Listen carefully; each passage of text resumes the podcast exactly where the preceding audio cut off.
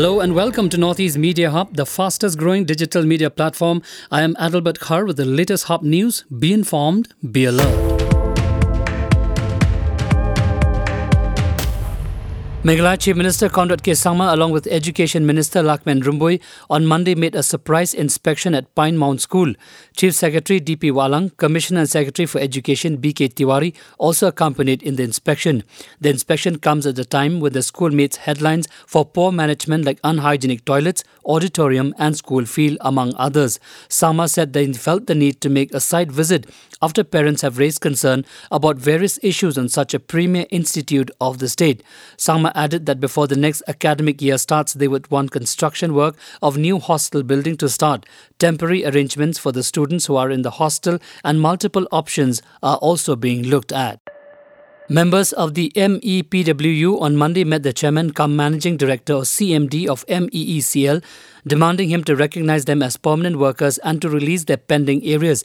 The contractual workers of the Meghalaya Electricity Corporation Limited (MEECL) under the banner Meghalaya Progressive Workers Union (MEPWU) have given the corporation 3 weeks' time to come up with a policy to recognize them as permanent workers, or else they will hold a public march and not attend work. Moving on, the All India Congress Committee in Meghalaya on Monday began voting for the position of president at the party headquarters at Congress Bhavan from 10 a.m. to 4 p.m. The new party president will have to work on rejuvenating the grand old party. AICC has issued an identity card with a barcode to those who are regional representative voters. Voters will be able to cast their ballots after showing their both identity card and any other photo-proof identity card. The Ministry of Home Affairs (MHA) has approved an advance release of the funds to Nagaland for undertaking flood relief measures in the state. The MHA on Monday approved advance release of Rs 17.20 crores to Nagaland under the State Disaster Response Fund (SDRF). The fund has been released for undertaking relief measures in the wake of floods and landslides during the monsoon season of 2022. The approved amount of Rs 17.20 crore is the second installment of the central share of the SDRF to be released in advance to Nagaland for 2022-2023.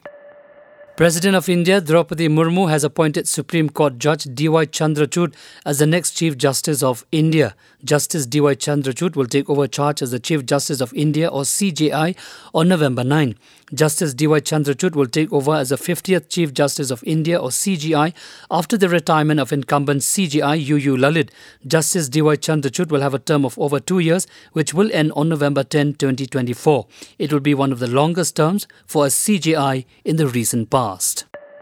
Google signed a Memorandum of Understanding or MOU with the Assam government on Monday by which the American multinational company will provide support to the government in accelerating digital growth and development in the state.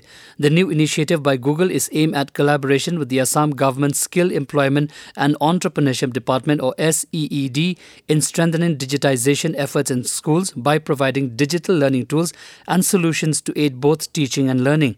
The fundamentals of online safety and digital citizenship are also being promoted among school children with the Be Internet Awesome program of Google. Thank you for listening to our podcast. For latest news and updates, follow us on www.hubnetwork.in. Download Hub News app in your mobile from Google Play Store and Apple App Store. For promotion and publicity, write to us at info@hubnetwork.in. Thank you, Kuble Shibon Mitela.